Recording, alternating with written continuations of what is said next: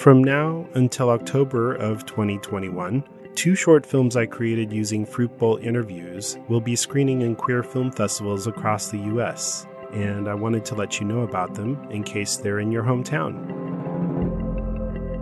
But even if they're not, almost all of these fests are offering screenings online for the US and some for even global streaming. That means you can browse a whole library of queer films that you won't find on any of the major platforms. It's a great way to support queer filmmaking and also the festivals themselves. All of these fests have been big supporters of my work in the past, and it's really important to me to support them so that they can continue to serve our community. I'll put links in for all of these fests in the show notes of this episode in case you want to check them out. First up, the short film I made for this year's Hump Film Festival, Stephen and James Best Girlfriends, will be in Outfest in LA August 13th through 22nd. This film was inspired by Steven's interview from episode 10 of season 2. It's a little love letter to New York City in the 90s, where the only apps were served before dinner and queer sex was always just around the corner, in an alley, or even Hoboken, New Jersey. It includes amazing photos by Stanley Stellar that document New York City's golden age of cruising, as well as illustrations by the very talented Allegra Figroid. Stephen and James will also screen at the Northwest Film Forum's Local Sightings Film Festival, September 16th through 26th, right here in Seattle. These next few festivals will be screening Stephen and James, as well as my short titled Four Fruit Bites, which is a collection of four short films I edited from season two that feature trans, genderqueer, and non binary interviewees from season two Jai, RC, Ade, and Anders. Both of the shorts will screen at Austin's Prism Festival, August 26th through September 6th, Cinema Diverse, the Palm Springs Gay and Lesbian Film Festival, September 16th through 30th, and also Chicago's Reeling Film Festival, September 23rd through October 7th. As I've mentioned before, almost every interview for Bowl is filmed, and the long term goal is to make a documentary series. So these two shorts, in addition to my short Porn Yesterday, are good examples of what I think that documentary series would look like. Thanks to my newest patrons, Dan G. and Ryan H., who will now receive advance access to episodes, behind the scenes updates, and exclusive access to video outtakes for each episode. That brings us to 23 patrons who, together, provide $124 per month. My new goal for monthly donations is $375, which would allow me to hire an assistant editor, so I could start cranking out episodes a lot faster. If you're interested in learning more about becoming a patron, check out fruitbowlpodcast.com slash donate. All right, that's it from me. Now here's Ryan. I would go to supermarkets and I would steal Flex magazine and um, hide it like under like in behind my my shorts and like under my shirt and then like walk out and I would steal copies of it and like furiously masturbate. And like it was more just like exploring bodies that I thought were really hot. A lot of the early masturbating was doing push-ups against stacks of magazines, like I was fucking the magazines with the guys that I found attractive in them. Or I would cut out pictures of all of them and lay them all around the floor and then like fuck the magazines surrounded by all of my lovelies. Welcome to Fruit Bowl, an oral history of queer sex. I'm Ryan, and I'm 37. This interview was recorded in July of 2019 in San Francisco. I lived in a family that moved around a bunch, so I didn't stay in any one place a long time.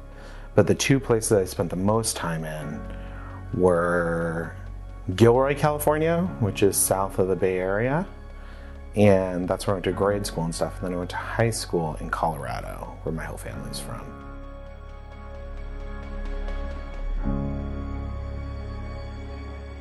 They were like suburban, both of the, the towns. Like, my dad had a big job, we moved there for that. And my parents had grown up in Colorado. Where in Colorado? Um, Arvada.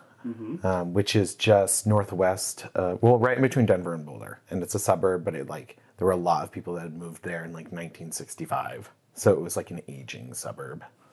My family was like just the tight core members, like mom, dad, sister, and then my parents split up, and then my mom got a new boyfriend. They had a baby. We lived partly there. Um, we had an extended family that lived close that I could call on, but it was like very like very eh, you didn't spend a lot of time with family members.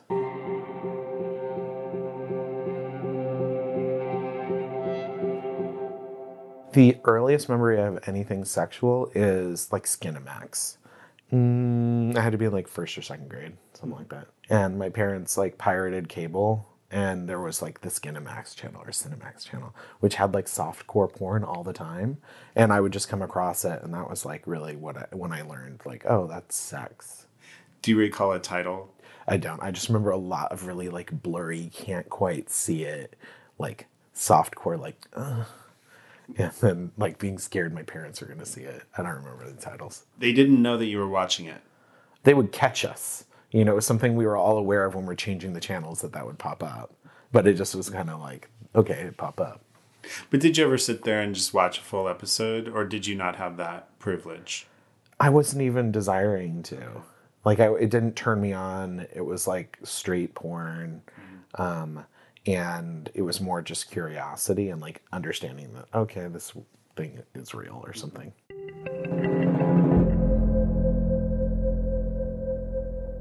I was really sort of disembodied with like any sort of connection to sex. The next connection I have to sex or any sexual feelings is like in like eighth grade, middle school, and being alone after my parents had divorced, and I was like hanging out around in my mom's house, and I was on the computer, and all I have a memory of is I'm like sitting at a desk and like playing computer games. I think I was playing like Moon or something, and I got bored, and there was just a VHS cassette, and on it was like Tony Little like like flexing for the camera. He's wearing full spandex. He's got a freaking weird ass hat, like think like early 90s fashion. My mom would watch these videos. And then he's just like his body turned me on. And I just looked at it and I remember all I remember is bumping into the side of the desk and coming. And not even be aware of like stroking myself or any sort of like uh, provoking this to occur. I was like quite surprised by it. It was like my first like, ugh. And then I kind of discovered masturbation through that action. And I didn't really like search out educating myself about sex because I wasn't drawn to sort of traditional sex a lot of the time. So it was like I was more drawn to stimuli that turned me on. And actually, one of the first ways that I really explored that is I would go to supermarkets and I would steal Flex magazine and um, hide it like under, like in behind my my shorts and like under my shirt, and then like walk out and I would steal copies of it and like furiously masturbate. And like it was more just like exploring bodies that I thought were really hot. A lot of the early masturbating was doing push-ups against stacks of magazines, like I was fucking the magazines with the guys that I found attractive in them. Or I would cut out pictures of all of them and lay them all around the floor and then like fuck the magazines surrounded by all of my lovelies. What was like not as fun for me is that I had a lot of shame about it. I was hiding it, but then I would also go through things where it's almost like flushing all of those images out and like hurriedly throwing them all away and like shoving them in the garbage can and then doing it all over again, over and over and over again. And there were multiple times where these things were discovered, whether I left a magazine out in the bathroom or um, I hid them inside of a, a table in the garage, um, even putting them in, in the garbage can. Someone opened it and saw them. So my mom would talk to me and she'd be like, What's this? And she was fine, but she didn't talk to me about it, you know? And then she was like, Oh, we are thinking we should get an exercise thing in the garage. So she, I think she thought of it as just like, I wanted to be a bodybuilder, but it was like a little bit different than that. And it never, the conversation or anything never went to where I felt supported. It was just like all shame and like isolation with it. Mm-hmm. And I would just like go on the computer and search out like musclebearz.com with a Z Um, and it was just dudes that were posting their profiles and just like kind of standing there. It was a lot of it's like off season bodybuilders, guys who are like a little bit thick and not like super cut. It's definitely gainer porn, like guys getting bigger. It wasn't even rare. It wasn't really ever watching porn where people were fucking. It was not something ever that I really did. Um, that was more like with my friends in high school and they like wanted to get a porn. I'm like, okay. Um, but it was always to pictures and it was like, continues and continues and continues to this day, and actually in a lot of forms too. It, what is Flex magazine? It's a bodybuilding magazine. Okay, so there were men and women. There were men and women in the magazine. Yeah.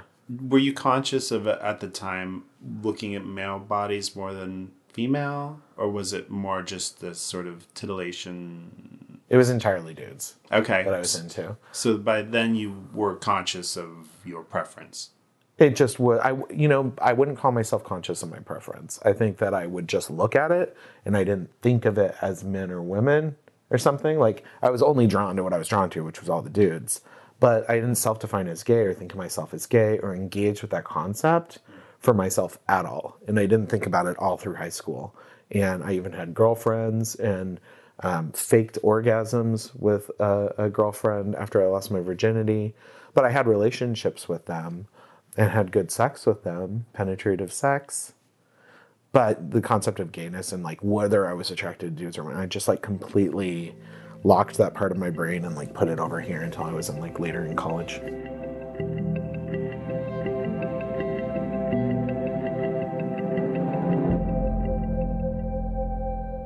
Same sex crushes in high school were me getting into weird, codependent, very close friendships um, and pretty much there was just one person that I kind of like super got into. Um, and like I went through a lot of trauma shit at home with abuse with my mom's boyfriend and ended up jumping around in different houses. I lived with my dad and that didn't work. And then I ended up living at this guy's house. We had an emotional connection that was like authentic too. It's just being a part of his family, but then having a distance and he had a girlfriend so like first crush was the guy in a in a relationship, and that did not end well.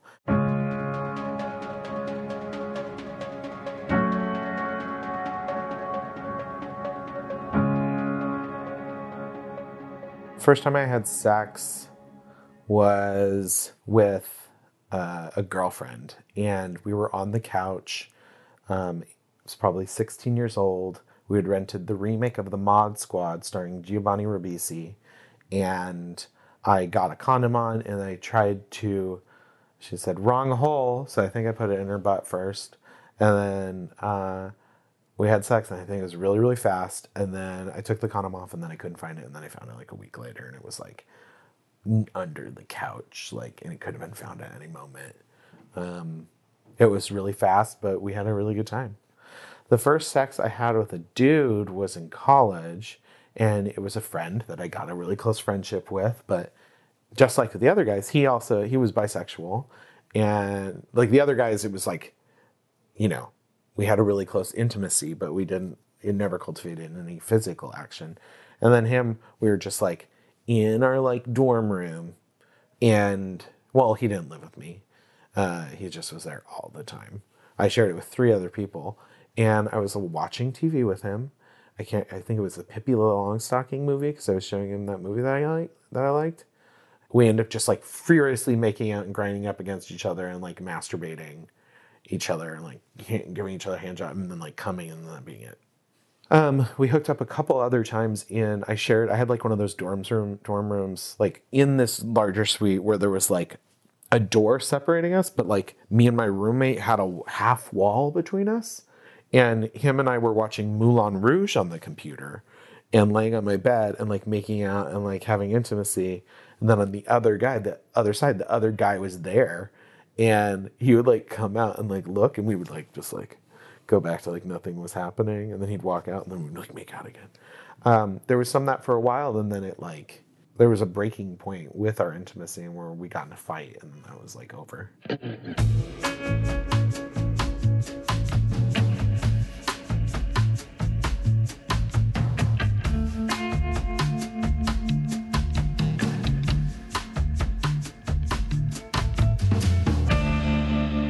There's like a timeline with girls, and I definitely fell in love and had sex with them in intimate ways, not with tons of frequency, but definitely had that with women before that I had that with men. And then one, my first time I fell in love with a dude was a boyfriend in college, like maybe like a year after my first dude experience. And he like lived in a town that was kind of close. I went to school in upstate New York. I was at Syracuse and he was at Ithaca and he was a grad student there and he would fly he would drive up and then we'd spend like weekends together and we had like a really fun time and I thought he was super sexy and we'd have a lot of butt sex and um, it would feel really good and then he wasn't the most expressive person um, and so like hanging out would sometimes get hard but he was a sweetie and we fell in love and then uh, we were together for a while maybe like six months to a year and we broke up That sounds like a good first boyfriend. yeah he's still in my life today he's a good friend today Oh, I love that. yeah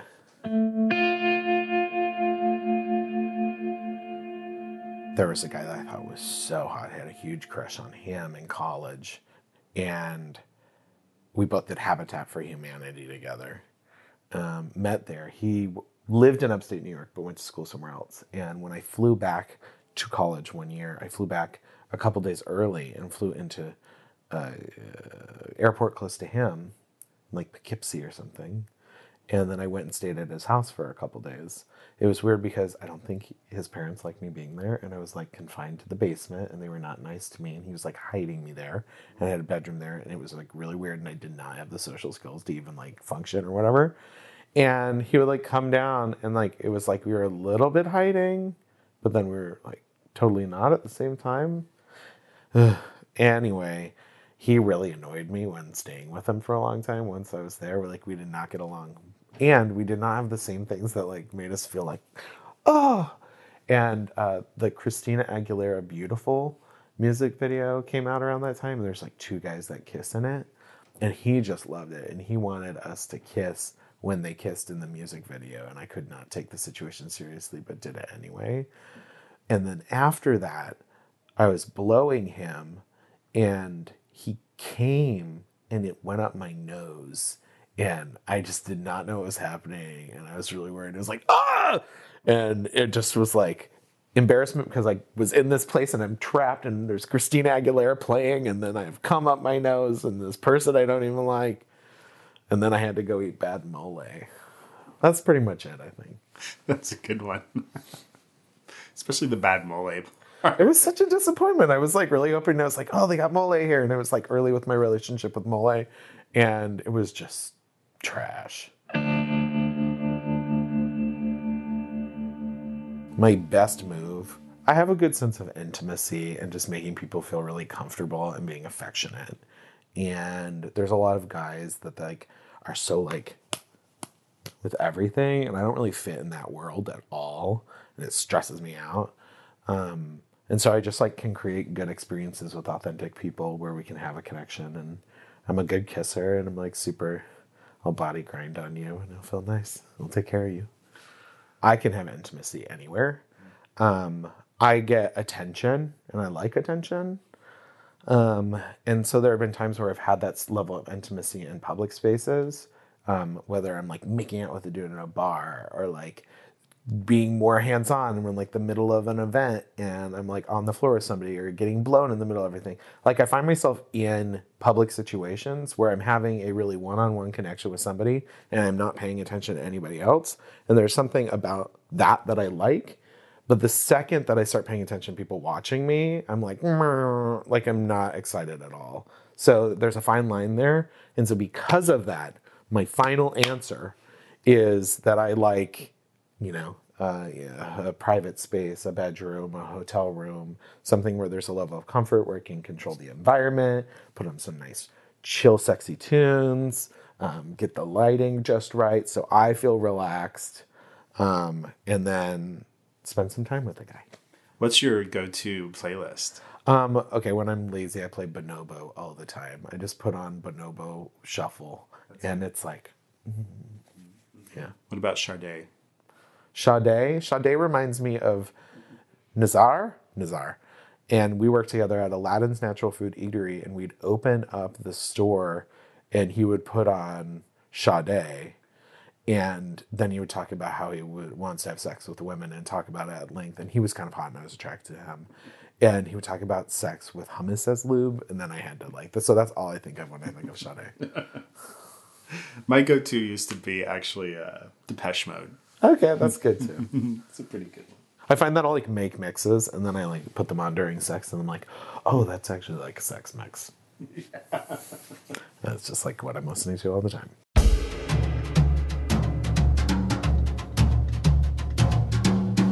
I'm a gay dude, but I'm a member of the bear community, and I'm also a member of a, the gainer community. Yeah. Could you just explain that? Um, a gainer is sort of like a kink where you're into either yourself getting bigger or other people getting bigger and helping them do so. And it could be either fat or muscle or both or either kind of thing. And and how does that play out with a partner? Your role. Do you encourage people to gain, or, or do you yourself do it?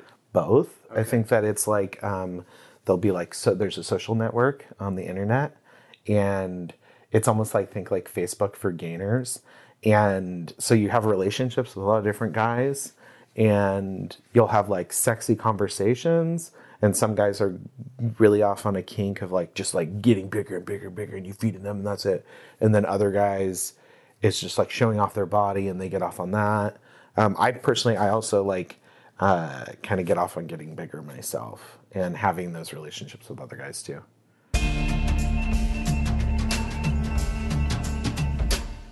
Like I've never been a person that like actively hooks up a lot. Like I'm not like set like I sometimes feel like I should be to be like healthy sexually. I need to be desiring sex all the time and going after guys all the time and driven by that. But in reality, that my spurts come few and far between. Um, I think that that's more expected and normal when you get older. I think when younger, I felt a lot of pressure to always feel like hooking up or be attracted to a lot of people. And I put myself in a lot of situations where I felt like I owed a lot of other people. Like I couldn't have a type or something I was into because it would dismiss somebody else. I went through that phase. But I'd let other people's terms about like what's normal in gay hookup culture really define what I was supposed to be doing. And then it took me a long time to be honest with myself about gainer stuff, to start having gainer hookup situations, to pursue those. And also, I have a husband and going on a journey with him around that stuff too. Now I hook up and I have a plethora of hookup experiences that are more aligned with what's actually going to get me off and that being more what I'm kind of just concerned about or looking for and feel more confident that I can define that for myself. Same amount of hookups, mm. but more satisfying ones that are more actually what I'm looking for. Yeah. Yeah. How how do you find those people? Um, so with me, it's like you can get on the apps and I can start chatting with somebody, and every once in a while there'll be a person where you kind of have an energy between you two, and then it manifests into something. Other times it'll be someone I've seen out, and then we chat, and then we connect, and they slide into the DMs, and then we start messaging, and then I end up in their city or they're here, and it, it's it for me. A lot of it has to do with developing a little mini intimacy together that I actually feel is I'm turned on by because the sexual tension and stuff really matters to me, and it's like a big part of it. And I don't have that. I'm not gonna want to hook around, hook up with you. Like just I'm just like oh okay, like I'm not. eh.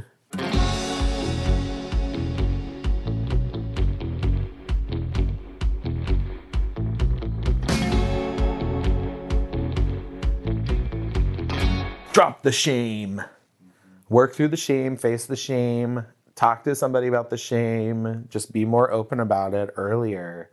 It's like everything was driven by shame. Hiding my sexuality from people and getting out of Colorado because it was stuffy and bad there. Uh, shame about being into fat guys. Shame about uh, uh, masturbating. Shame about uh, being into myself getting bigger and being turned on something about my own body as part of my sexuality. It's like so normal for gays to have a lot of shame just because of like family structures, like common experience. A lot of guys have this. We still don't talk about it within communities either. it's just a constant theme of jumping from shame to shame to shame and that only through kind of like feeling that and like talking to other people with similar experiences have i got to a place where i feel like i know where i'm headed i guess and have given myself space to experiment